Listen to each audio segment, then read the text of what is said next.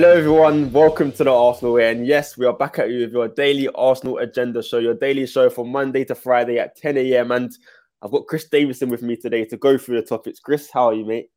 I'm very well, thank you. Hope you're good too, mate. Um, hope everyone in the uh, chat box and tuning in is keeping well. And uh, yeah, what's on the agenda today, mate? I think there's only one place to start off, and that is with Youri Tielemans, Chris. Now, interestingly, in the press conference yesterday, whilst he's away with the Belgium national team, Tielemans spoke on his future and he said, whilst he is happy at Leicester, he'll give his all for the club. He said sometimes a player needs a different challenge and needs to experience different things at maybe another club. And that almost, to me, seems like he's on his way out, maybe to Arsenal. What do you think, Chris? Yeah, well, it was interesting, wasn't it? It's, you know, if you're 110% committed to your current club and you know you're, you're fairly confident you're not going to move elsewhere during the summer, then I think he would have come out and been quite straight to the point in, in that regard. But he wasn't. Um, you know, keeping his, his options open by the sounds of it. And it's obviously it's been widely reported that Arsenal do hold an interest in Tielemans. Um, contract running down, available on the cheap, you know, not just for Arsenal, but for many clubs. I think it's a bit of a no brainer, this potential transfer. Certainly a player that for Arsenal, he would um, uh, improve uh, certain positions. Obviously, central midfield, he'd improve players around him as well. Um, at a good age, can still improve, still got a lot um, to offer. And um, yeah, I, I, there's there's so many reasons why Arsenal would be and should be interested in Tielemans. Like I say, we know we're sort of looking for that extra central midfielder option.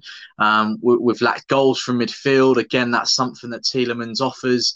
Um, he's obviously a Belgium international. He's Premier League proven, been absolutely fantastic for Leicester. So, you know, when I think someone like him in today's market is is available for, which sounds like around twenty five million pounds, if reports are to be believed, then you know you've just got to to go for it, haven't you?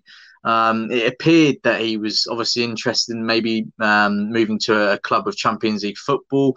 Um, but uh, maybe the, uh, the, the options are lacking at the moment, and Arsenal are really showing more interest than anyone else, and that's always good. You know, if you've got a player there and as a club showing so much interest in you, um, and and sort of you know encouraging you to to, to come and they're, they're, they're making you feel you know very important to their plans then um, hopefully that's turning Tielemans head a little bit and um, we can get something done maybe once this international break is passed Absolutely. I think it would be good to get a transfer over the line finally, especially with a player like Tielemans, because his price tag, you don't know what could happen. Another club could sell a player suddenly want a midfielder and go for Tielemans because he's so cheap. So I do hope Arsenal do really push for his do push for his signing because we don't want to miss out on him. Because if we do lose out on Tielemans, the other options are difficult. Who do you go for other than Tielemans? I think we've been priced out for Ruben Neves, and the other options are not as attractive as as Youri Tielemans. So I really do think it is a transfer we should be aiming to go for. Just looking at the comment section. Good morning to all of you. Good morning to Mark. Good morning to to Tony. Good morning to Lynn. It's good to see you on the show. But yeah, I think Tielemans is a signing we do need to to go for, and his comments are promising. I think it's clear Arsenal's number one target is Tielemans. I remember only saying that, Ornstein saying that um, Tielemans and and Jesus are our priority plan, and that makes sense because I think those two will really enhance Arsenal's midfield. But we shall see. And Chris, just moving on to the next topic, and we are going to stay in the Premier League. This time, we are going to focus on a Brazilian player from Everton. Now, Richarlison reportedly has connections with Edu, of course, the Arsenal technical director, and that could be a potential deal there. Now, I know Arsenal needs a wing slash a wing forward with Nicola Pepe's future uncertain. Uh, we might need to strengthen in depth, but Richarlison can also play in a striker position. Chris, is this a type of profile player we should be aiming to get? Uh, yeah, I mean, I like him. Um, you know, he's clearly talented. Um, obviously, been one of Everton's standout players. Um, helped them survive this season. You could you could say. Um, uh, obviously, question marks over his attitude. Maybe I think um, we've seen maybe sometimes his body langu- language and uh, the way he comes across on the pitch isn't always positive. I mean, uh, again, I'm, I'm speaking as an Arsenal fan. Everton fans out there will know better than me.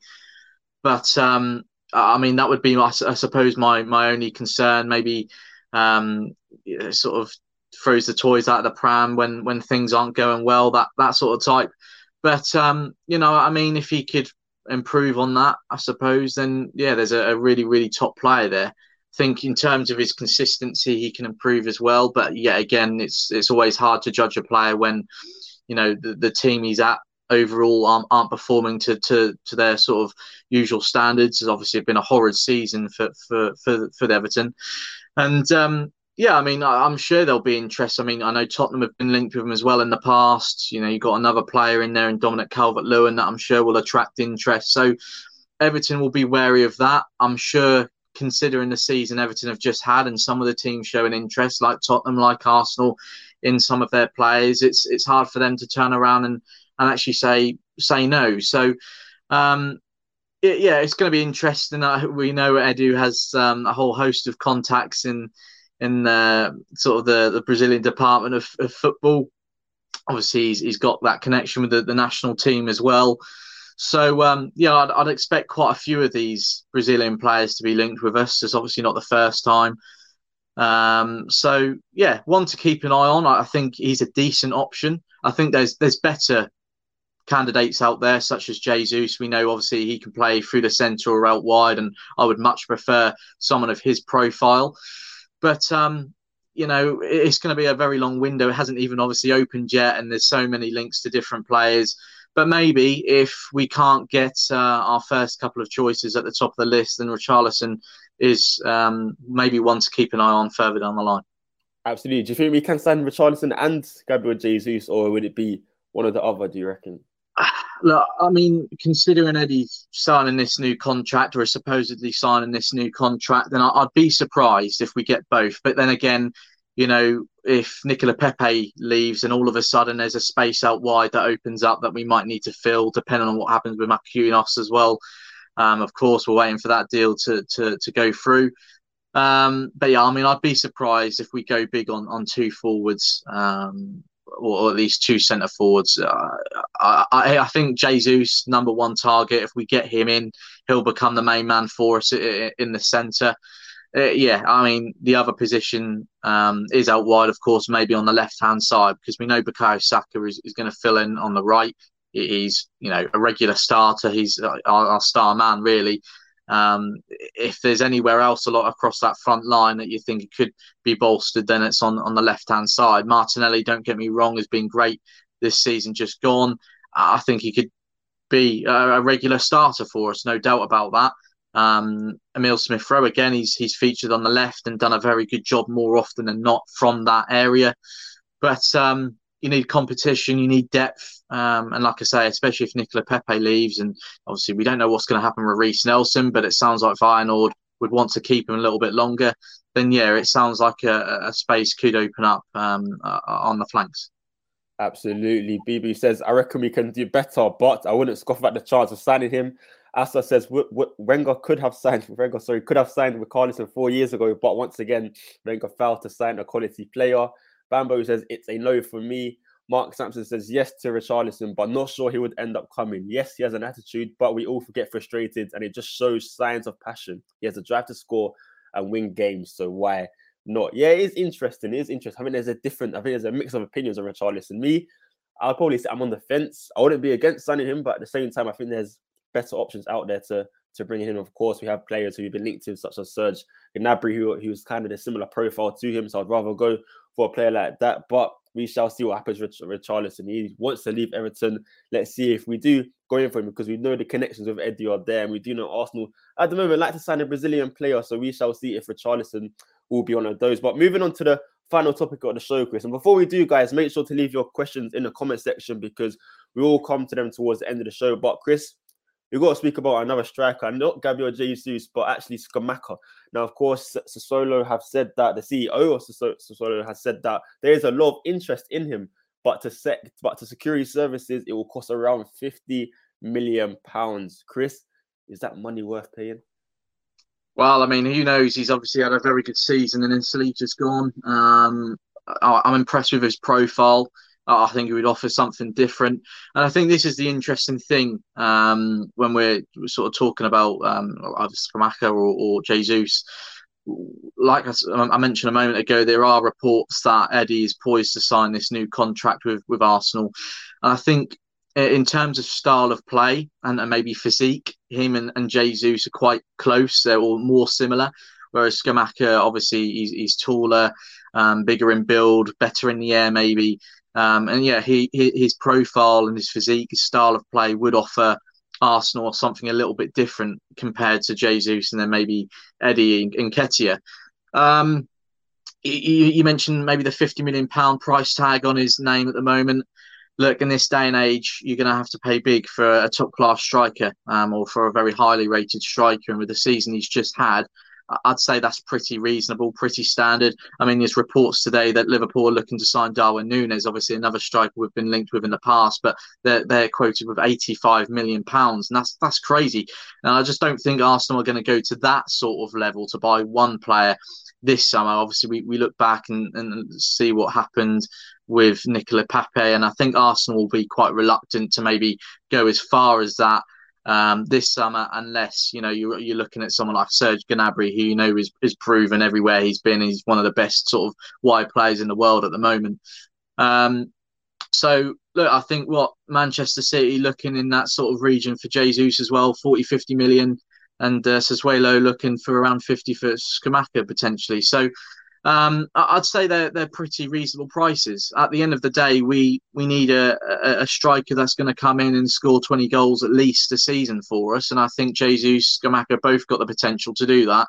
Um, especially you know with with players around them that can sort of put the ball on a plate for them. We've got Martinelli, we've got Odegaard, we've, we've got Saka. I don't think there's any sort of issues in terms of the the chances created. But um, the, the problem for us has been actually putting the ball in the back of the net.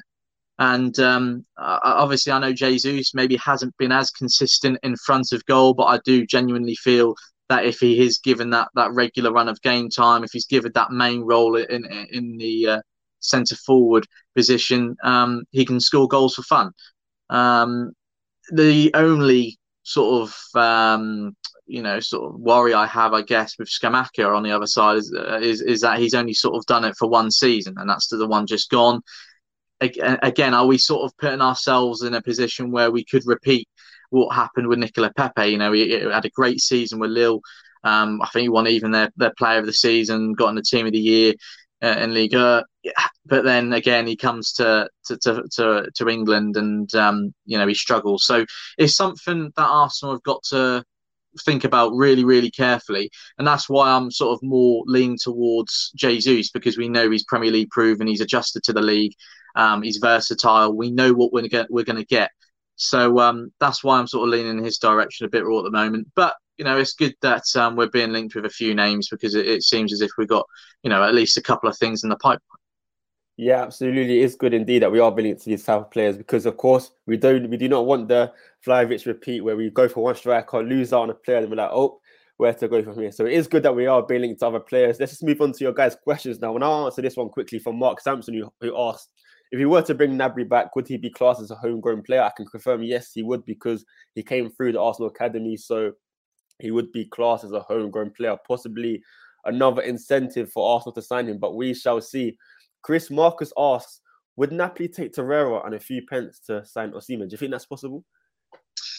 Uh, I mean, uh, possibly. It's difficult to say. We do know that the clubs in Italy aren't, um, you know, strapped uh, with, with, as much cash as uh, you know, clubs in England are, um, and I, I, think that's why there's sort of been that breakdown between um, Arsenal and Fiorentina in talks for Torreira. Obviously, there was lots of talk over the, the course of the season and, and going back to last summer that there was an option to buy for around 15 million pounds or 50 million euros um, at the end of the season. But uh, then Fiorentina started trying to lower that price. And, and look, I think Arsenal were right to maybe put that on hold for at least now. We don't know where this one's going to go. I highly doubt we're going to see Torreira in an Arsenal shirt again um, possibly for pre-season. Who knows if his future isn't resolved by then? But um, uh, yeah, I think someone will come in for him. Um, I know Napoli's uh, have been have been mentioned, I think, in, along with a few other clubs.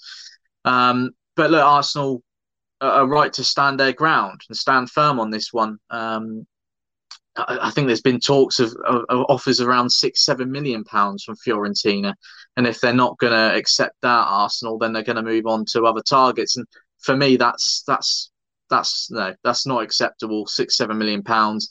Um, for Lucas Torreira, who's still again he's he's at a good age. He still has a lot to offer. I actually think he's a very very good player. Um, it certainly suits the Serie A better than the Premier League. Um, and uh, you know, we, again, we should be at least getting 15, 20 million pounds for him, in my opinion. I can't remember off the top of my head how long he's got on his um, contract, Bailey. I don't know if you can remember, but um, it's probably not that long. No. Um, but again, despite that, six seven million pounds is nowhere near good enough, and um, I think Arsenal are right to to hold their ground on this one. Uh, again, I, I appreciate there'll be people sitting there but thinking, well, yeah, but we just need to get rid, whatever it takes, just get rid, accept it. But then the, you know you get the same people turn around being like, oh, you know, we shouldn't be accepting that. We should be getting much more than that, and um, you know, it's it's difficult to please everyone. Um, but I think at the moment, Arsenal are right to stand their ground, and hopefully, we maybe get some improved offers for for Torreira. Yeah, we shall see. We shall see. We need to generate revenue to money to spend more money. So let's hope we can sell Torreira. Just any club is coming for him and offer the right money. And I'm sure Arsenal will be willing to sell. But guys, we have run out of time, so we are going to end the show there. Chris, as always, thank you for jumping on the show, mate. Thank you very much, Bailey. Pleasure as always, and thank you to everyone tuning in. I hope everyone has a great day. Of course, thank you for everyone to tune in for tuning in. Sorry, leave a comment in this comment section. Do you believe Arsenal should pay 50 million for Scamacca? Do you believe Richarlison is worth the transfer, or should we go for another type of wide forward? And how excited are you by Tielemans' potential? Comments basically revealing that Arsenal have an excellent opportunity to sign him. Let us know in the comment section below. This has been the Arsenal way. Make sure you leave a like, you subscribe, and most importantly, make sure you keep following us down the Arsenal way.